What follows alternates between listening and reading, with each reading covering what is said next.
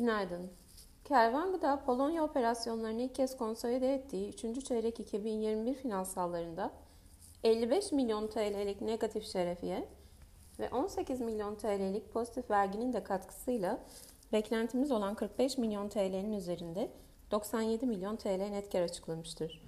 Sonuçlara ilişkin piyasa beklentisi bulunmamaktadır.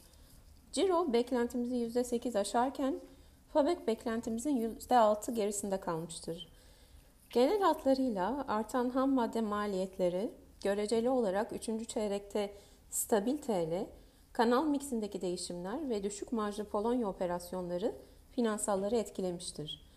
Güçlü net kar hisse performansını destekleyebilir. Zayıflayan TL ve yüksek ihracat payı açısından 4. çeyreğin operasyonel olarak daha güçlü olabileceği görüşündeyiz. Şirket için hisse başına 17.20 TL ile endeks getiri tavsiyemizi koruyoruz. İyi günler dilerim.